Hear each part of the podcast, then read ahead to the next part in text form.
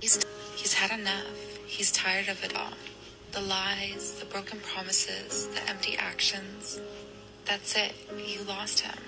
Someone like him. Someone who's in it. That's on you, not him. He's done.